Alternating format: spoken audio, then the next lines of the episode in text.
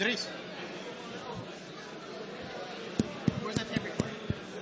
Assalamu alaikum. Here's the brother Captain Malik.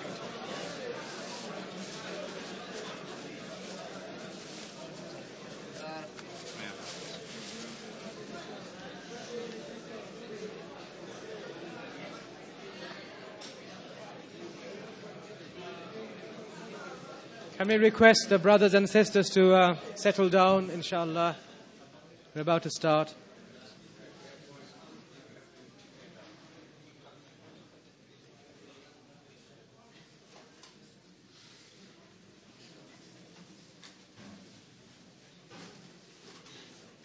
Alhamdulillah. The next talk, as you know, inshallah, from the program, is by, the, by, by now the very familiar Sheikh Ali Tamimi, uh, discussing uh, signs before the last hour or signs before the day of judgment, inshallah.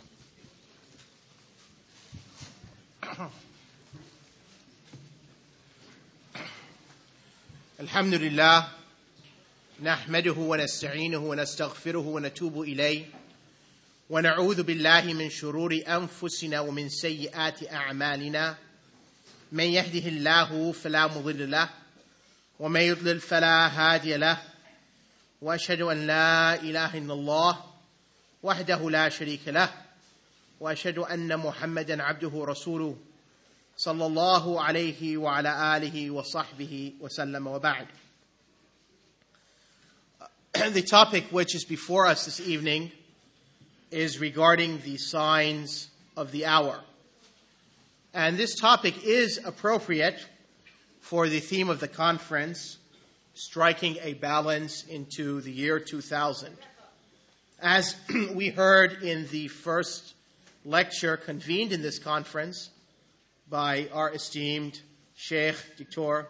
Dr. Bilal Phillips, that at this time many people have a notion that with the coming of the year 2000, the day of judgment is approaching, and particularly in the West, that the return and the second coming of Jesus, the Prophet Isa alayhi salam, is at hand.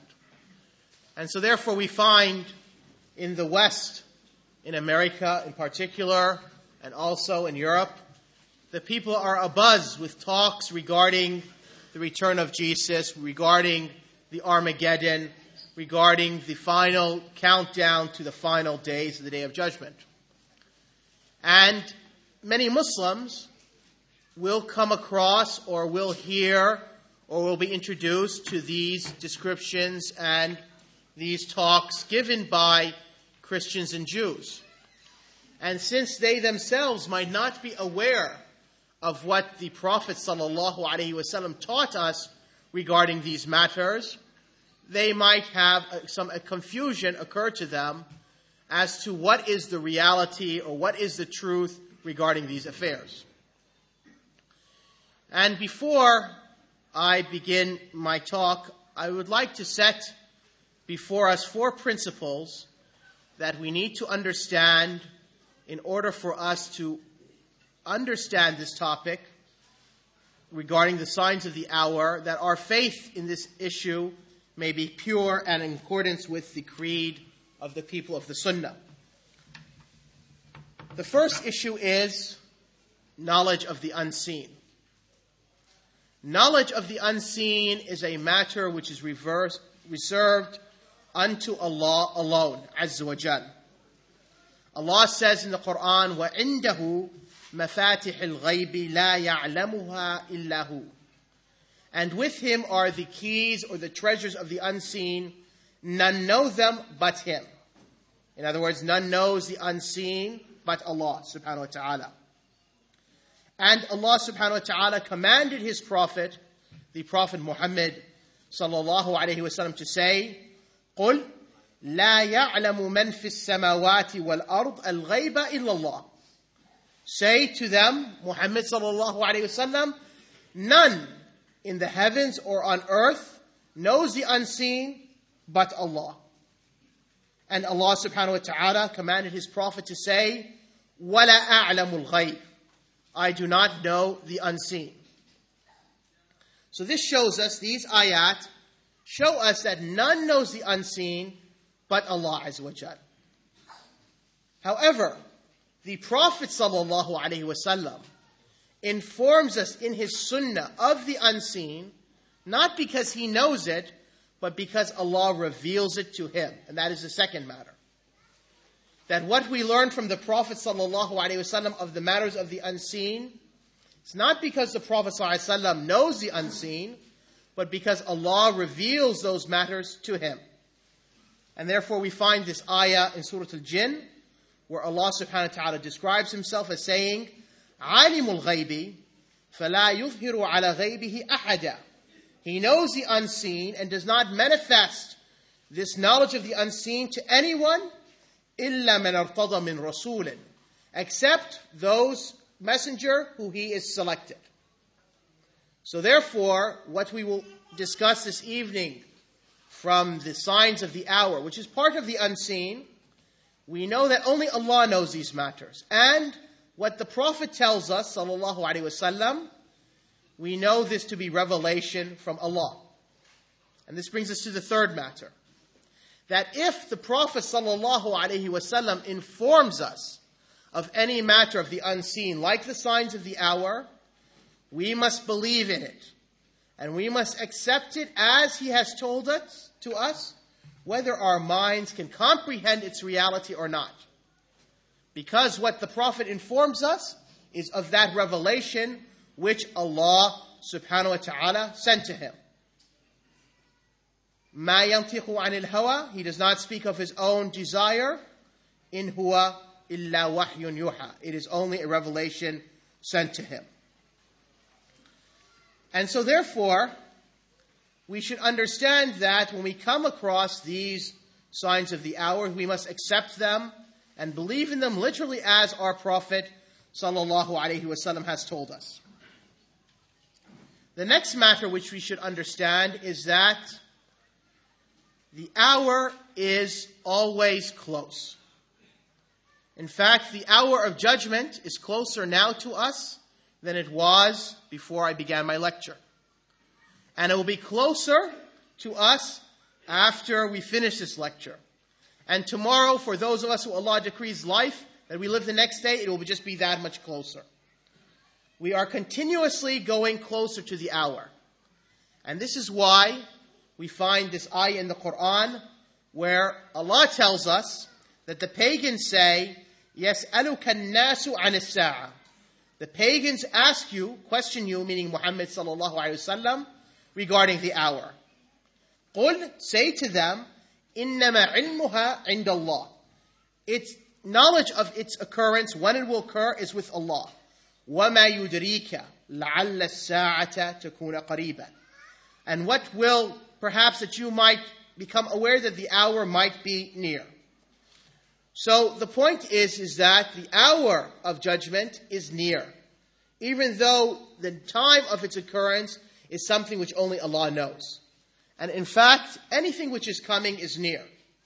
Anything which is coming is near. Our death is near because it's an eventuality which will come. We are now one day closer to death than we were yesterday, and tomorrow will be one day closer to death than we are today. So this is something we should understand that the hour of judgment is always coming closer and coming closer, even if we do not know when it will occur. The next point we need to understand before getting into the lecture is that the hour of judgment for us begins with our death. Whoever dies, his resurrection has begun. In the sense that upon death, you can no longer do good deeds or you can no longer do evil deeds. But rather your book has been complete. Yes, it is true that if you have knowledge which is made benefit of, if you have a charity uh, which is still in existence, if you have a righteous child which is praying for you, you will still gain the rewards for this. But your child occurred during your life, and the knowledge that you taught occurred during your life, and the charity that you gave was during your life. And so, therefore, it is true that with our death, our, we can no longer prepare for the judgment. And so, therefore, each and every one of us the resurrection begins with his death, in the sense that that's when your judgment starts. You are questioned in the grave as to who your Lord is, what was your religion, Who was this man sent to you, meaning the Prophet sallallahu alaihi wasallam? And so even though we as a generation or as individuals might not come across these signs of the day of judgment, we might not be, the day of judgment will not occur between us, we still must be aware and we still must feel that our judgment begins with our death. And so this is a reality which we will all face, face, whether soon or later. But we will die. And so therefore we must always keep this reality before us. The final matter is that the signs of the hour of judgment was something which the Prophet sallallahu alaihi wasallam stressed, taught, and spoke often about. And let us give an example of how the Prophet ﷺ addressed these signs of the hours. We find a hadith in Sahih Muslim by Abu Zayd Amr bin Akhtab al-Ansari, who said that the Prophet ﷺ led us in the Fajr prayer, the dawn prayer. And then after completing the prayer, he took his position upon his mimbar, upon his pulpit, and he gave us a speech until Salat al-Dhuhr came. He came down and he then led us in Salat al-Dhuhr.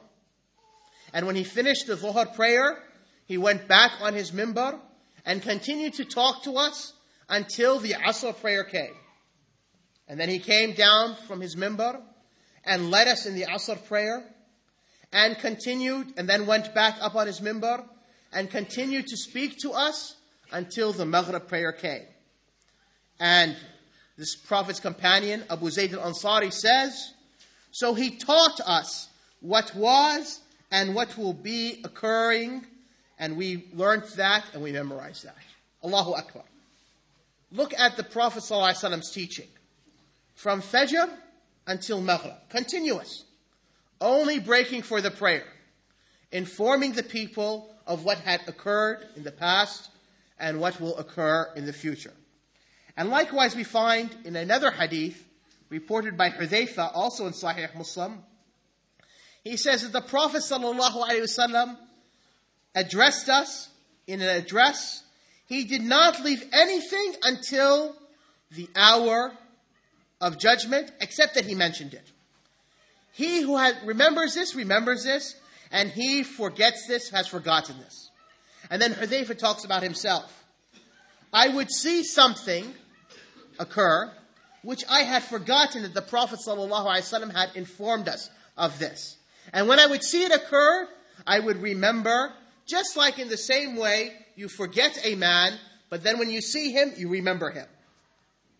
And then Hudayfa says in another hadith, also in Sahih Muslim, that the Prophet ﷺ informed us of everything which will occur until the hour of judgment. And there is not a single thing of those matters except that I asked him about it, except one thing. I did not ask him what will cause the inhabitants of the city of Medina to leave Medina before the day of judgment. Allahu Akbar. Look at how the Prophet's companions take this teaching of the Prophet and memorize it and learn it and let it affect their lives. And somebody might ask, why is it that the Prophet stressed this knowledge of the signs of the hours? Why? What is the wisdom behind it? The wisdom is that we are the last ummah on the earth, the ummah of Muhammad. It is this ummah which these events will occur. And so therefore Allah subhanahu wa ta'ala, since we are the last ummah on this earth, we are the ones who have inherited the revelation. Allah subhanahu wa ta'ala, in His mercy and in His wisdom, made, taught the Prophet and inspired and revealed to him to teach us these matters in great detail, so that we may know it, so that we may preserve ourselves and protect ourselves from this different events that will occur. And this is why you find that also regarding the day of judgment and regarding the descriptions of paradise and hell, much greater detail in our scripture than in the previous scriptures. Why? because we are the final ummah on this earth. And so, therefore, obviously, in the time allotted for us this evening, we cannot even begin to study the signs of the hour as necessary. Because if the Prophet wasallam, who was the most eloquent in speech, who is, can in a few words express great meanings, talked about the signs of the hour from Fajr until Maghrib, and the audience was whom? The Prophet's companions, radiallahu anhum. How can we expect that the speaker being who the speaker is and the audience being who the audience is to address the signs of the hour in a single hour? That is not possible. So then what do we want to do? What we want to do is we want to familiarize ourselves. And also what we want to come out of this lecture with an understanding of the importance of gaining this knowledge. That if our Prophet wasallam stood from Fajr until Maghrib to teach this, then it behooves us to spend our time to learn this knowledge. So this is what we want to gain tonight. Now, the first sign of the hour. The first sign of the hour is the sending of the Prophet Muhammad sallallahu alaihi wasallam himself. The Prophet tells us in a hadith in Sahih Bukhari, I was sent and the hour like this. And he put his two fingers together, the middle finger and the forefinger. Just like the middle finger is just a little bit ahead of the forefinger, Likewise, the Prophet sallallahu alaihi wasallam was sent just before the hour. Indeed, the Prophet wasallam tells us in a hadith that I was sent before the hands of the hour. The hour was about to precede me. Shows you how close it is. So the first sign of the hour is the sending of the Prophet Muhammad wasallam. He is the final prophet. He is the prophet who was foretold in the previous scriptures. He is the prophet who, Salman al Farisi, travels those great distances from Persia, going until he finally reaches Medina, waiting for the Prophet Muhammad sallallahu alaihi wasallam. Because the people of the scripture knew, those who had the, those remnants of knowledge knew that this man would come before the signs of the hour, before the day of judgment, and that he would come in Medina, and that he would be from the Arabs. And so therefore when he came, they recognized him as they recognized their own children. يَعْرِفُونَهُ They recognized him كَمَا يَعْرِفُونَ أَبَنَاهُم As they recognized their own sons. But out of their jealousy, they decided not to believe in him because they saw him an Arab and not a Jew. The second sign of the hour is the Prophet Prophet's death. The Prophet ﷺ tells us in a hadith in Sahih Bukhari, count six signs before the day of judgment. Count six signs before the day of judgment. And the first one he says is moti, my death. So just like the Prophet ﷺ sending is a sign, likewise his death was a sign. And indeed, the Prophet ﷺ died, as the companions described to us in a, in a, statement, that we had not finished from burying the Prophet ﷺ until we felt that our hearts were no longer upon what it was before. As soon as they buried him, they realized they were not upon the same matter as they were before. And likewise, among the signs of the day of judgment is the conquest of Jerusalem and that it becomes an Islamic city. Fathu Bayt al-Maqdis. And this is because history, just like it has a beginning, it has an end. And just like the revelation begins in Mecca and the da'wah to Islam begins in Mecca, it ends at the end of time in Jerusalem, as we will see when we discuss the major signs of the hour. And so therefore, one of the signs of the hour was the return of the true message of Ibrahim alayhi salam, which came with the Prophet Muhammad sallallahu to the city of the prophets, Jerusalem, Baytul Maqdis, which had lost that true message due to the distortion of the teachings of Musa when it became Judaism, and due to the distortion of the teachings of Isa alayhi salam when it became Christianity. Likewise, among the signs of the hours of the Prophet ﷺ tells us about is the appearance of trials and tribulations. And like such is Islamic history. Islamic history is such that if you read a book in Islamic history, there is not a single page except that you find a trial or a tribulation, confusion, killing, and so forth. So the Prophet ﷺ tells us before the hands of the hour are tribulations like a piece of the dark night.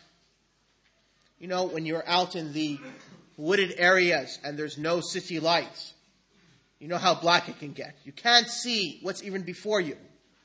So the Prophet ﷺ tells us that tribulations will come just like sections of this dark night. And the Prophet ﷺ says, a man will wake up a believer, but retire in the evening as a kafir, an unbeliever. Or he will retire as a believer just to wake up in the morning as an unbeliever. The Prophet ﷺ says, the one who is sitting in this tribulation is better than the one who is standing. And the one who is standing is better than the one who's walking. And the one who's walking is better than the one who's running. And then the Prophet ﷺ says, So break your bows and cut your arrows and strike your swords against the rocks, meaning breaking them. And if one of these people come into your household to kill you, then be the better of the two sons of Adam. Because the two sons of Adam, one killed the other. In other words, if he comes to strike your neck, let him strike your neck. Be the better of the two sons of Adam. Because in the Quran we find that the son of Adam who was killed says, if you take your hand to strike me, I will not put my hand out to strike you. And this hadith is in Musnad of Imam Ahmad. Likewise, the Prophet ﷺ told us that these tribulations would come from the east. One day the Prophet ﷺ stood up and he was pointing towards the east and he said, Indeed, tribulations come from here. Indeed, tribulations come from here where the horn of Satan appears. And the horn of Satan either means one of two things. Either that Satan truly has a horn and that it appears from the east, because it is said that when the sun rises, Satan stands towards the east, and so the sun rises between his horns. So when the people bow down to the sun, they bow down to him. Or here the word horn means that here is where the forces of evil, here are where the demonic and satanic forces are. Among the tribulations that the Prophet told us about is that people from this ummah will follow the ways of the Jews and the Christians. The Prophet ﷺ said that the hour will not be established in this hadith in Bukhari until my ummah follows the ways of those generations before it. Handspan by handspan, cubit by cubit, so the people said, O Messenger of Allah, do you mean the Persians and the Romans? The Prophet ﷺ said, Who else uh, from humanity are there or is there? And likewise, in one hadith in Muslim, he says, The Jews and the Christians. So here it tells us that this ummah will follow, will leave the sunnah of the Prophet ﷺ, will leave his way to follow the ways of the Jews, the Christians, the other unbelievers. And we see that today. How many Muslims truly follow the way of the Prophet ﷺ? Most Muslims are more concerned with what is the latest fashion, the latest jeans that Jordache jeans or Levi jeans, right? What's the latest uh, fashion that you see in a music video, right? What's the latest hairstyle that some person in a movie has, or so forth? They're more concerned with emulating the unbelievers than they are with the Prophet ﷺ. And this is what the Prophet foretold of. Indeed, the Prophet ﷺ tells us in one hadith in Al-Hakim that even if one of the people, previous people, was to have sexual relations with his mother publicly in the street, there will come somebody from this ummah who will do the same thing. Imagine that. Not leaving anything. And that's why the Prophet ﷺ says in one hadith, entering into the lizard's hole. Every single thing they do, there's somebody from this ummah who's going to resemble them. Likewise, among the tribulations that the Prophet ﷺ told us about, and forewarned us is concerning the appearance of false prophets. The Prophet ﷺ says in a hadith in Sahih al-Bukhari that the hour will not be established until many liars will be sent, close to 30 in number, each of them claiming he's a messenger of Allah. And likewise, among the tribulations, the Prophet ﷺ told us of, that people of this ummah will return to idol worship, to idolatry. The Prophet ﷺ tells us in a hadith in Abu Dawood that the hour will not be established until groups, tribes of my ummah, join the pagans, the mushrikeen, and that groups of my ummah worship idols. And in this ummah, the Prophet ﷺ says there will be 30 liars, all claiming to be a prophet, but I am the seal of the prophets, there's no prophet after me. And among the tribulations that the Prophet ﷺ informed us of is that the Ummah would divide into many groups and sects. The Prophet ﷺ said in a hadith that he who lives amongst you will see many, many differences. So it is upon you to follow my sunnah and the sunnah of the rightly guided successors after me. Hold on to it with all your might. And the Arabic word is bite on it on your molar teeth. Bite on in your molar teeth. As if someone is trying to pull that sunnah away from you. I don't know if any of you ever played with a dog before. Of course, as Muslims, we don't keep dogs. But growing up in the West, I mean, many of us at one time when we were younger, you might have played with a dog. And when you play with a dog, if you give a dog a stick and the dog starts biting on you, try to pull it, you notice how the dog clenches on it and pulls it back. So here the Prophet ﷺ uses the same type of expression. Abdu alayha bin nawajif. Bite onto it with your molar teeth, as if someone is trying to pull you away from his sunnah, forcibly take you out by these differences. That you have to stick firm and cling onto it with all your might and your ability. Not like they would leave you alone. Okay, you want to follow the sunnah? That's fine, just stay there. Do what you want. No, but they'll try to rip from you the sunnah and try to turn you to follow one of these ways. And likewise, concerning the multiplicity of groups, and we find this great hadith of Al Hudayfa bin Yaman, where he says the people used to ask the Prophet ﷺ about good, but I used to ask him about evil because I used to fear that it might overtake me. So I said to the Messenger of Allah, sallallahu alaihi wasallam, "O Messenger of Allah, we were in evil, meaning in jahiliyyah, and then this good came to us, meaning Islam. Will an evil come after that?" And the Prophet ﷺ said, "Yes." And then, the, then he said, Hudayfa asked the Prophet ﷺ, Will there good come after that evil? And the Prophet ﷺ said, Yes, but it will have smoke in it, meaning that it's not pure. Just like if you come to a room which is steamy or a room which has much smoke, it's no longer pure. You can't see. And the Prophet ﷺ described why it will be that. He said, There are people who will not follow his guidance. You will recognize matters of theirs to be true, and you'll also recognize matters of that of theirs to be evil. And then Hudayfa said, Will there be evil after that good? And the Prophet ﷺ said, Yes. The Prophet ﷺ said, There will be people calling to the gates of the hellfire. Whoever responds to them, he will throw them into the hellfire. The Prophet, Hudayfa asked the Prophet ﷺ, Describe them to us. Describe them to me. The Prophet ﷺ says, They are from our complexion, meaning they're from us, and they speak our language. And then Hudayfa asks the Prophet ﷺ, advise me what to do. The Prophet ﷺ tells him, stick to the Imam of the Muslims and the Jama'ah. Stick to the Imam of the Muslims and the Jama'ah. And then Hudayfa says, what if there is no Imam and no Jama'ah? The Prophet ﷺ said, leave all the groups. Leave all the groups. And this is like our time now. When we find many different groups calling people to something which is not from the sunnah of the Prophet ﷺ, to respond to them is to throw oneself in the hellfire. And likewise, the Prophet ﷺ also, besides informing us of the tribulations that will occur before the day of judgment, tells us about the change from good into evil. He gives us different descriptions.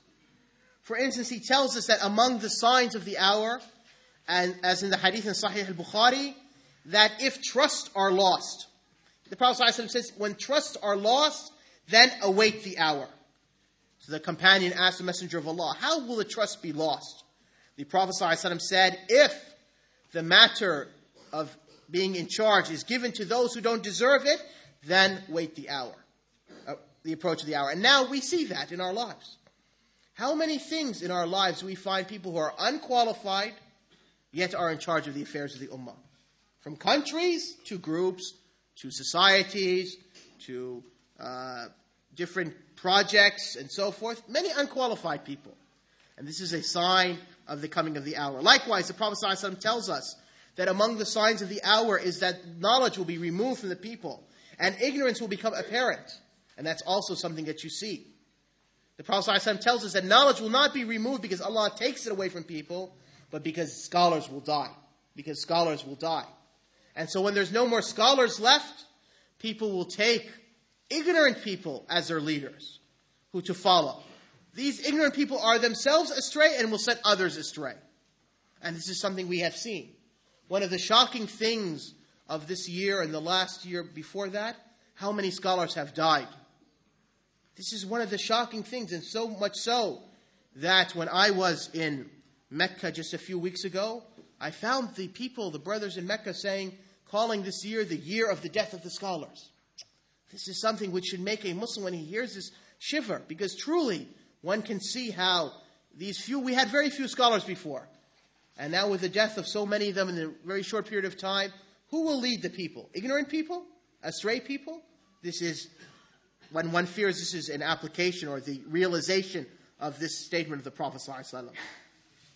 Likewise, the Prophet ﷺ tells us that among the signs of the hour is that riba, usury, will become widespread. Zina, illicit sex will become widespread. That marketplaces will draw close together. This is something we also see. The drawing of marketplaces in the sense that prices are the same. You go to one market in London, you find the same item in Washington, you find the third, same item in Singapore for almost the same price. The markets have approached. And likewise, that the marketplaces are easily accessible. People now go to cities like Dubai and Jeddah and so forth from around the world to shop. This is the drawing closer of the marketplaces. While before, in a previous generation, you would only buy from your market. You would take you days and, and months maybe to travel to another area to get some goods. Likewise, among the signs the Prophet ﷺ tells us of is that there will be great uh, stinginess before the hour. In a hadith we find in a Tabarani, the Prophet ﷺ said, from the signs of the hour is that stinginess will appear. That there will be much trade and commerce. Uh, that money will be very prevalent. And that people will want to gain, engage into trade and commerce so much that a woman will participate with her husband in order to make money. And this is something we see today, where many men and their wives go out and work, even though there's no need in the household for that, but it's only because of love of money. Likewise, the Prophet ﷺ tells us that before the hour, there will be many earthquakes, that there will also occur sinking, in the sense the earth will open up and swallow people, that there will be transfigurations, human beings will be transfigured into other creatures, that there will be pelting from the skies above. These are another signs that the Prophet ﷺ tells us of. He likewise tells us that among the signs of the hour is that writing will become widespread. The Prophet ﷺ says from the signs of the hour in a hadith in Ahmed will be the appearance or the prominence of the pen, which refers to much writing. And that's what we find now. There are so many books printed, so many magazines, and most of it is of little value. Most of it is of little value. But yet, the earth seems filled with it. Likewise, from the signs of the hour, the Prophet ﷺ tells us is that people will have disregard for the voluntary acts of Islam. The Prophet ﷺ tells us in a hadith in Ibn Khuzaymah that a man will walk into a masjid and he will not even sit down and pray in their two rak'ahs. The masajid will be taken just as shortcuts to go from one place to another place. Likewise, the Prophet tells us from the signs of the hour is that there will be many women and few men. In a hadith in Bukhari, we find that 50 women will only have one man to support them. And that there will be much killing and so forth. So these are all different signs of the hour which have appeared and are growing and so forth. But what I'd like to do in my, the remaining time that I have left is to discuss some of these main signs of the hour. And the reason why is because it is these main signs of the hour which the Christians in particular talk about, the return of Jesus and so forth. So it's important for us as Muslims to have a knowledge regarding this. So when we hear them talking, especially now with the millennium uh, approaching, uh, just a few months, and, and then they're expecting the return of Isa, that we understand uh, these issues. So before we discuss the issue of the return of Isa, alayhi salam, uh, the first thing we should talk about is the appearance of someone called the Mahdi. And the Prophet ﷺ has told us in many hadith, uh, these hadith in meaning reaching tawatur, meaning that there are so many that it is without doubt the Prophet ﷺ informed of it, that before the day of judgment, as mentioned in the hadith in Musnad of Imam Ahmed, an individual will appear whose name will be the same like the Prophet's name, and his father's name will be the same as the Prophet's father's name. So, in other words, his name will be Muhammad, the son of Abdullah. And the Prophet ﷺ tells us in a hadith in Abu Dawood that this person is from the descendants of Fatima. And indeed, the Prophet ﷺ even tells us his physical characteristics. He tells us that he'll have a receding foreline, and that he will his nose will be thin and will be crooked and coming to a point. And likewise, that the Prophet ﷺ informs us how he will appear. That he will come in a time when there will be much injustice, much tyranny on earth. And there will be many earthquakes. And there will be little rain. And so, and also the Prophet ﷺ tells us that he will appear during a time of civil war and commotion between the Muslims. The Prophet ﷺ said three sons of a Khalifa will fight at the death of a Khalifa. So there will be a Khalifa, a ruler of the Muslims who will die, and three of his sons will then fight. And so there will be civil war and turmoil between the Muslims. And so this young man, whose name is Muhammad ibn Abdullah, will come from Medina, fleeing this turmoil, and come to Mecca. When he arrives in Mecca, the people will give him bay'ah. They will give him bay'ah between the black stone and between the station of Ibrahim, alayhi. And when the people give him bay'ah, the people will not recognize him to be the Mahdi until an army, an army comes uh, from Syria to attack him. And when they approach Medina, the ground below them will open up and will swallow them.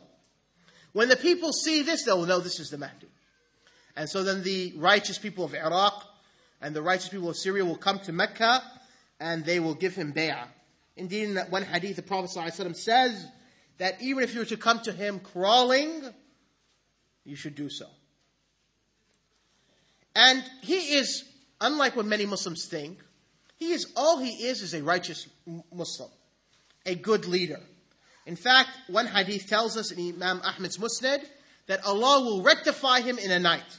In other words, before Allah rectifies him, he will not be that pious, he will not be that capable of a leader, but in one night, Allah subhanahu wa ta'ala will inspire him to repent and, you know, strengthen him so that he will be a righteous leader and such that he will fill the earth, the Prophet tells us, with justice as it was filled with tyranny and injustice. And both the inhabitants of heaven, meaning the angels and the inhabitants of earth, will be pleased with him. And he will divide money fairly between people. So much so that people will not have a need to take money. And the Prophet ﷺ tells us that during his time, Allah will let the rain come frequently and the earth will produce its produce. And there will be many animals. And this ummah will become numerous in numbers. And that he will lead us for seven, eight, or nine years.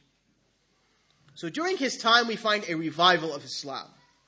And we find justice. And we find, you know, distribution of wealth accordingly. And he rules the Muslims by the book of Allah and the sunnah of the Prophet But also during his time is when the beginning of the great signs showing the approach of the hour occur, in terms of the great battles that this ummah will face.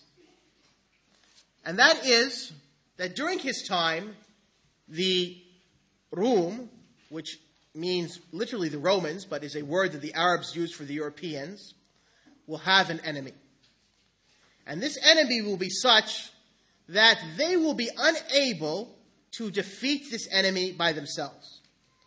So they will come to the Muslims and seek from the Muslims to join them in order to assist them in fighting this common enemy.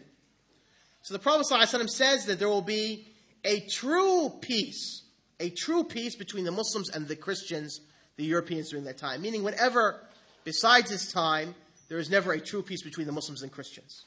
And that is why there is not a single decade except that the Muslims and the Christians are somewhere in the world fighting since the time of the Prophet. Yes, maybe Muslims in one area of the world are not fighting the Christians, but we're in a perpetual war with these people. And we've seen the latest wars just a few months ago in Kosovo. This ummah is in constant conflict with these people.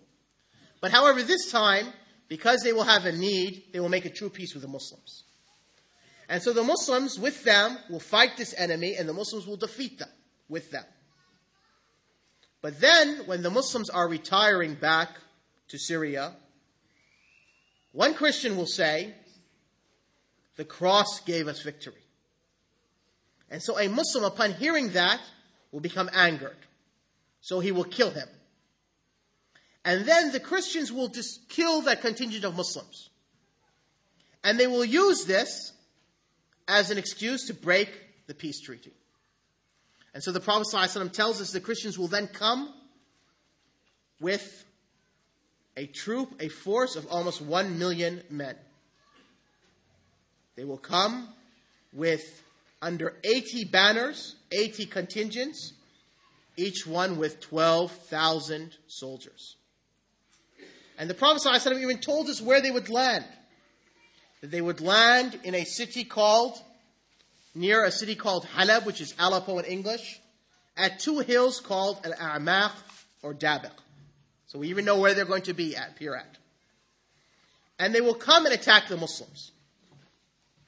They will say to the Muslims, they will try to do this typical act of theirs of divide and conquer. So they will tell the Muslims of Arabia, we have no quarrel with you. Our quarrel is with the Syrians, the people of Sham. And so they will begin to fight them. And in fact, they will, at first, during the battle, be victorious. And they will push the Muslims until the Muslims are only in Medina. So much so that the Prophet ﷺ tells us that the furthest outpost of the Muslims will be at Khaybar, near Khaybar, just a few miles outside of Medina. And when the Muslim, when the Islamic world sees that the Christians are about to take Medina, a great outpouring will occur. And so even the Bedouins will come out. The Prophet ﷺ said, We will be, this ummah will be given victory by 12,000 from Aden, from Yemen, will come because the Muslims will see this. And so the Muslims will push them back until finally they will defeat the Christians in Syria. And the Muslims will then pursue the battle and take Constantinople. The Prophet ﷺ tells us that they will open Constantinople by takbir and tahleel.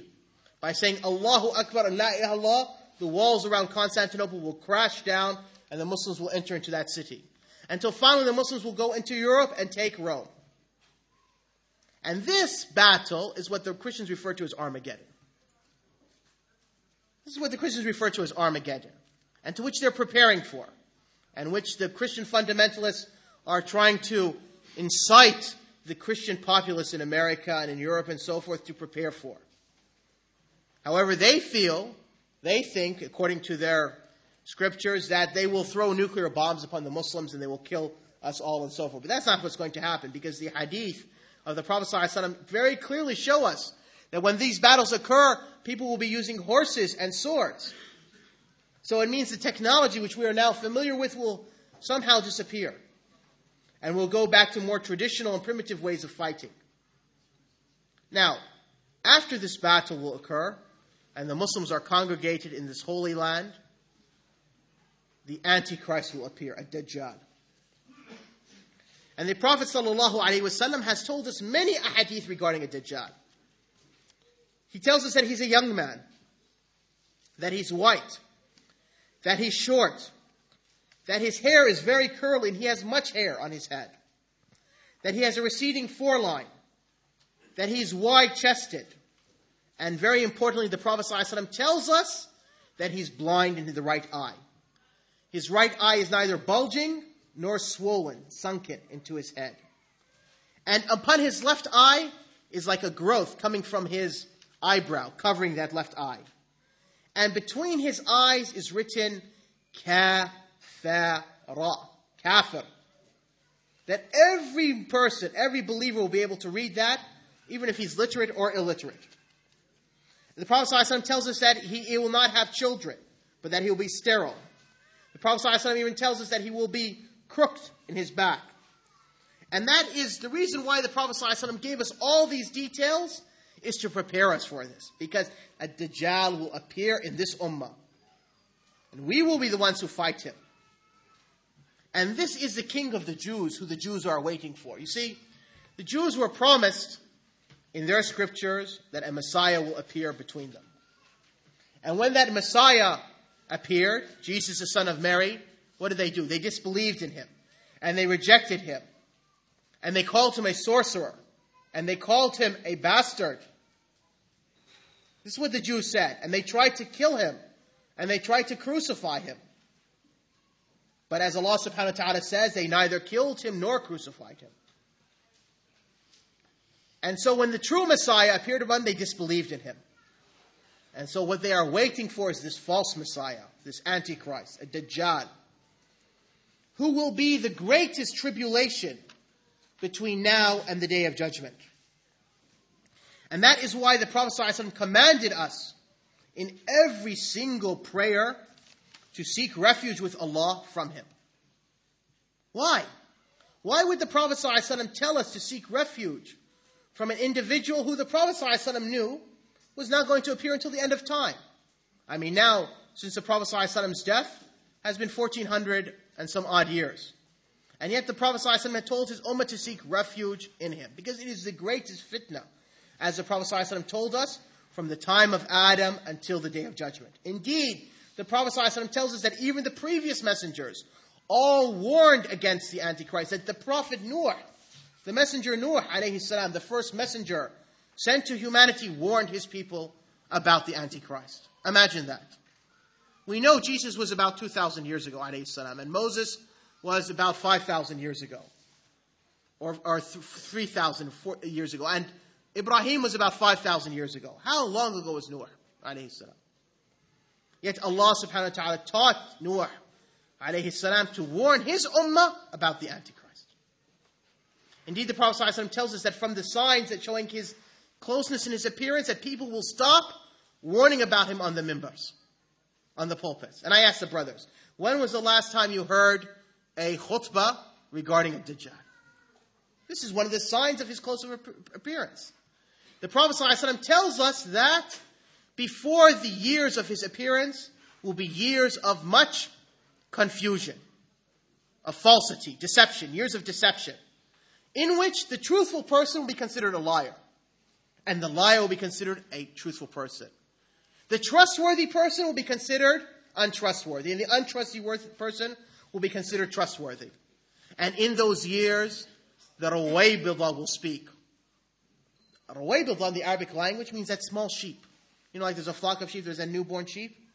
So they asked the Prophet ﷺ, what is the Rawaybidah? The Prophet said, it is an insignificant man talking about the affairs of everyone. And how much so do we find that today? We find insignificant people, people who are ignorant, people who know nothing, stand up and tell us that the Ummah should be doing this or the Ummah should be doing that, that we should follow them, preaching to this and that. These are all signs that the Dajjal's time has appeared or comes come close to appear. And likewise, the Prophet ﷺ even tells us the city in which his affair will first become apparent. That is the city of Isfahan. And the Prophet ﷺ even tells us the neighborhood. It is the neighborhood of Yahudiya. And that he will come. And the Prophet ﷺ even tells us the first water he will drink from the lands of the Arabs. That is the area of Safwan. And Safwan is south of Basra, near Kuwait where they had the peace treaty after the Gulf War. That's where, there he will drink his first water in the lands of the Arabs. That's the first land of the Arabs he will enter into. And that he will come between the, Syria and uh, Iraq, spreading evil and spreading mischief on both sides, seeking to come to Medina. But the angels will not permit him because he will go to every single land on earth he will pass through except for Mecca and Medina, because he'll be guarded by angels which will prevent him from coming through. And the Prophet ﷺ even told us of his fitna, that with the Dajjal he will have with him paradise and hellfire. And so when people see his paradise, he will have a river of flowing water and a river of fire. Prophet says that you should take from the river of fire, not from the river of flowing water. And he will call himself Allah, and the people will believe him. He will come across a land which is a desert land, and says, Believe in me, they will believe in him. So he will say, O sky, bring down your rain, and the sky will rain, and growth will occur, vegetation. And he'll come across a people who, and they will say to them, O people, believe in me, and they will disbelieve in him. So he'll say, Your land become desert, and the land will become desert. And likewise, when he comes by land, the gold and the silver and the treasures of that land will come out behind him, like bees flying, worker bees. And likewise, he will come to a Bedouin and say to him, Would you believe in me if I bring your father and mother alive? And he'll say, Yes. And he said, Point me to their graves. So point him to their graves. And he'll say, Come out. And two jinns will go in and come out and appear, and then he will, they'll say, I believe in you. And from his fitna, the Prophet ﷺ said that there will be two angels accompanying him, resembling two prophets. And so when Dajjal comes to people and saying, I am Allah, one of the angels will say, You have lied. The other angel will say, concerning the angel who said, You lied, this angel has spoken truth. Say, You spoke truth. But Allah subhanahu wa ta'ala will not allow the people to hear that angel who says, You lied, to what he says. And so therefore the people will hear one of the angels say, You spoke truth. So they'll think, because these angels will appear in the form of two prophets, they'll think that one of these prophets of Allah is now confessing and testifying that the Dajjal is truly Allah. Most of his followers will be Jews. And also people who do not speak Arabic. And also women. And also Bedouins. Somebody might ask, why would non Arabs, why would women, why would Bedouins follow him? Because usually when people do not know Arabic, they don't have enough religious knowledge. Usually, women, we don't spend enough time teaching our sisters, so there's a lack of religious knowledge. And with Bedouins, likewise, because they are Bedouins not living in the cities, typically they do not have enough religious knowledge. And so these will be his followers. So much so that women will come out and follow him, that a man will go into his household and tie his wife, tie her, and his mother, and his daughter, and his sister and his aunt because he will be afraid that she will go out and follow him. And yet the Prophet ﷺ told us that we will fight him and we will defeat him. And when a Dajjal with his army of Jews come to Palestine to fight the Muslims, the Muslims will gather in Damascus. This will be the center of the Muslims, their, their seat of power. And at the time of Fajr, they will prepare themselves to fight a Dajjal. This person who claimed that he was Allah. And so the Muslims will be lining up for Salat al-Fajr. Because after Salat al-Fajr, they were going to open the gates and fight them. And as they are lining up for prayer, at the white minaret in Damascus, Isa ibn Maryam, Jesus the son of Mary, alayhi salam, will come down an angel on both of his sides, and his hands upon the shoulder of these two angels. And he will come down, the Prophet even describes to us his garments, that he'll be wearing yellow garments. And that his, from his head, his sweat will be dropping like the beads of his sweat like pearls. And when he comes in Damascus, the Muslims, of course, are standing for prayer. They'll say, O Prophet of Allah, lead us in prayer. And he'll say, No, your Imam is from you. So the Muslims will pray, and then they will open up the gates to go out to battle, and Isa ibn Maryam will kill the Dajjal. Will kill the Dajjal at the gates of Lud, Lud, which is a city in Israel now. And when he kills a Dajjal with his lance, he will raise it and show the blood of a Dajjal to the Muslims. And when he kills their king, the Jews will scatter. There will be disarray in their army. There will be confusion. There will be fear. So they'll begin to flee and hide. The Jews will hide between, behind rock and tree. The Prophet ﷺ said, On that day, rock and tree will speak and will say, O Abdullah, O Muslim, there is a Jew behind me, come and kill him. And when the battle is over, Isa ibn Maryam will rule this ummah, will rule this ummah by Allah's scripture and by the Sunnah of the Prophet. The Prophet said, It is near that Isa will come down amongst you as a just ruler. He will break the cross, exterminate the pig, and he will drop the jizya. He will break the cross, means put an end to Christianity, because Christians will no longer have an excuse to believe that he's the son of God. Ta'ala and dhalika uluwan kabira once they see Isa Maryam. And likewise, he will exterminate the pig, that animal which they made halal for themselves. And he will drop the jizya. In other words, in his time, either Islam or death. There will be no exceptions. However, though, before he becomes is able to rule, Allah subhanahu wa ta'ala will cause a great turmoil to occur, and that is the letting loose of Ya'juj and Ma'juj, Gog and Magog, as it is said in English. And these are two tribes of human beings who will come from the east. And they will come racing towards the Middle East. They come from the far east, coming racing towards the Middle East.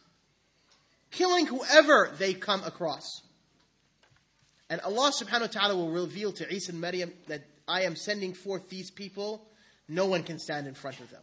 So Isa and the believers with him will be forced to retreat and hide in the mountains of Sinai. To hide in the mountains of Sinai. And the Prophet ﷺ said the believers that day will be hiding in caves and in mountains and in the cities. Because whoever they come across, they will kill. Until when they reach Palestine, they will come across the lake of Tabariya, Tiberias. When the last of them comes, they will find that the lake has been drunk, all of it. Because their numbers are that so many. And they will have thought that they had killed everybody on the earth.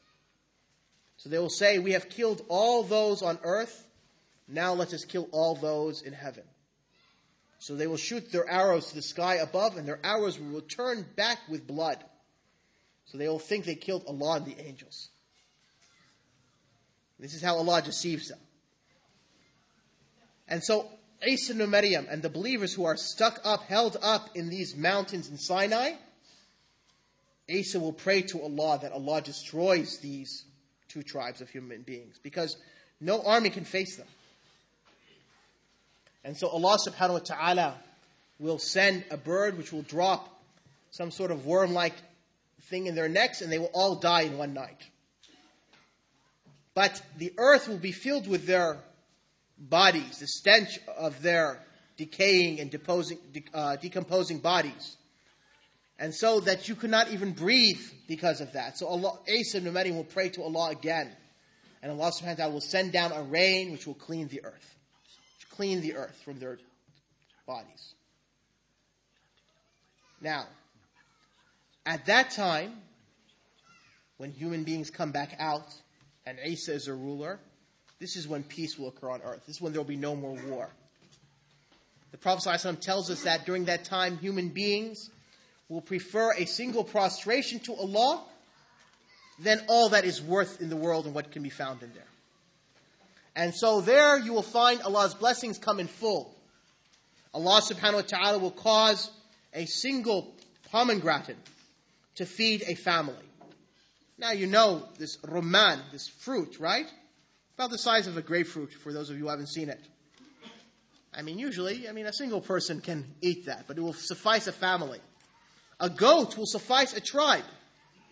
A child, the Prophet ﷺ said, will play with the snake and the snake will not bite the child. And likewise, a lion will sit down and watch over sheep. Because the blessings of the earth will come out. You see, because whenever there is sinfulness, Allah subhanahu wa ta'ala reduces the blessings. So, fruits do not appear as plentiful, rain does not appear as plentiful, money is not as useful, time is not as useful. That's why now we find, even though we have many things in our possession, we don't find benefit in it. I mean, you know, you can't find any benefit in your time. You can't find any benefit in your money. Why? Because there's much sinfulness. And so there's a lack of barakah, blessings in these matters. But in the end of time, when people prefer a single sajda for the whole world and what's in it, then uh, the blessings of the earth will come forward. And this is what the Christians are awaiting. And this is what their prophecies in Isaiah point to. And this is what the Prophet ﷺ has confirmed in his hadith. Now, Isa ibn Maryam will rule the people and will die. And it is said that he will be buried between the Prophet ﷺ and Abu Bakr, radiallahu anhu. Because if you look in Medina, you find the Prophet ﷺ's grave, then you find a gap, and you find then the grave of Abu Bakr and Umar. And so it is said that he will be buried between the Prophet ﷺ and Abu Bakr. And of course, before his, after his death, there will be other Muslim rulers, until finally Allah subhanahu wa ta'ala decrees that a wind will come which will take the soul of every believer on the face of the earth, even if that faith he has is as little as a mustard seed. And then only unbelievers will be on the earth and Allah will establish the judgment. Now, that was a very quick synopsis of the signs of the hour. And really, I mean, I mean, justice was not done to the topic.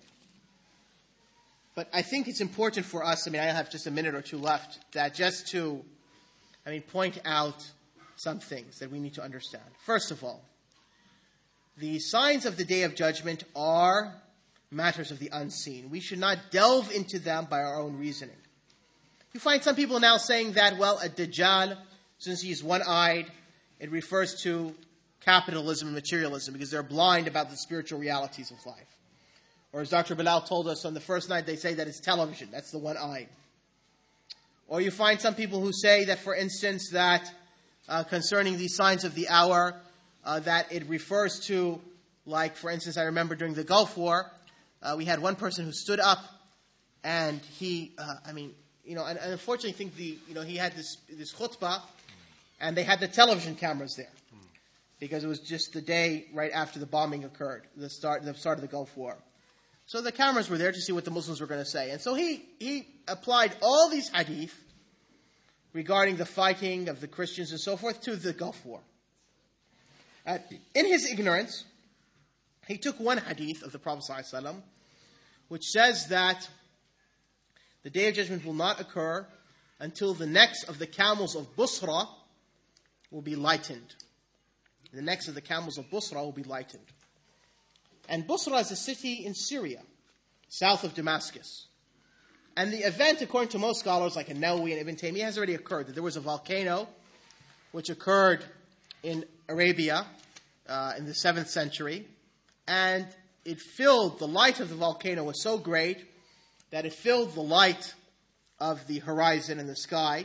So, so much that in the nighttime, the camels of Busra, you could see the back of their necks and so forth. And likewise, even at that time, scholars wrote books and so forth, like Abu Shama and other scholars.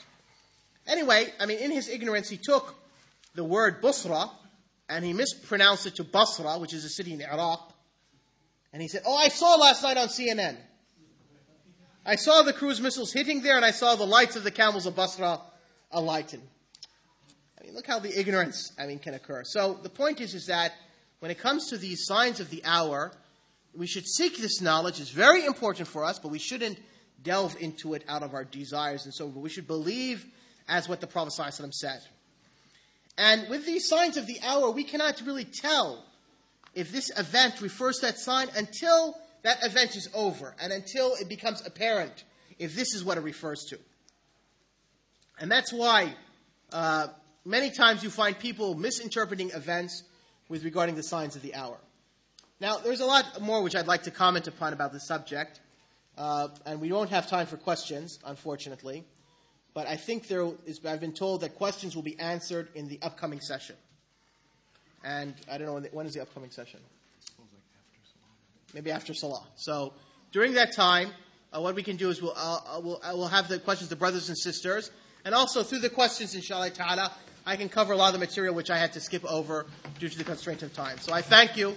جزاكم الله خيرا سبحانك اللهم وبحمدك أشهد أن لا إله إلا أنت أستغفرك وأتوب إليك السلام عليكم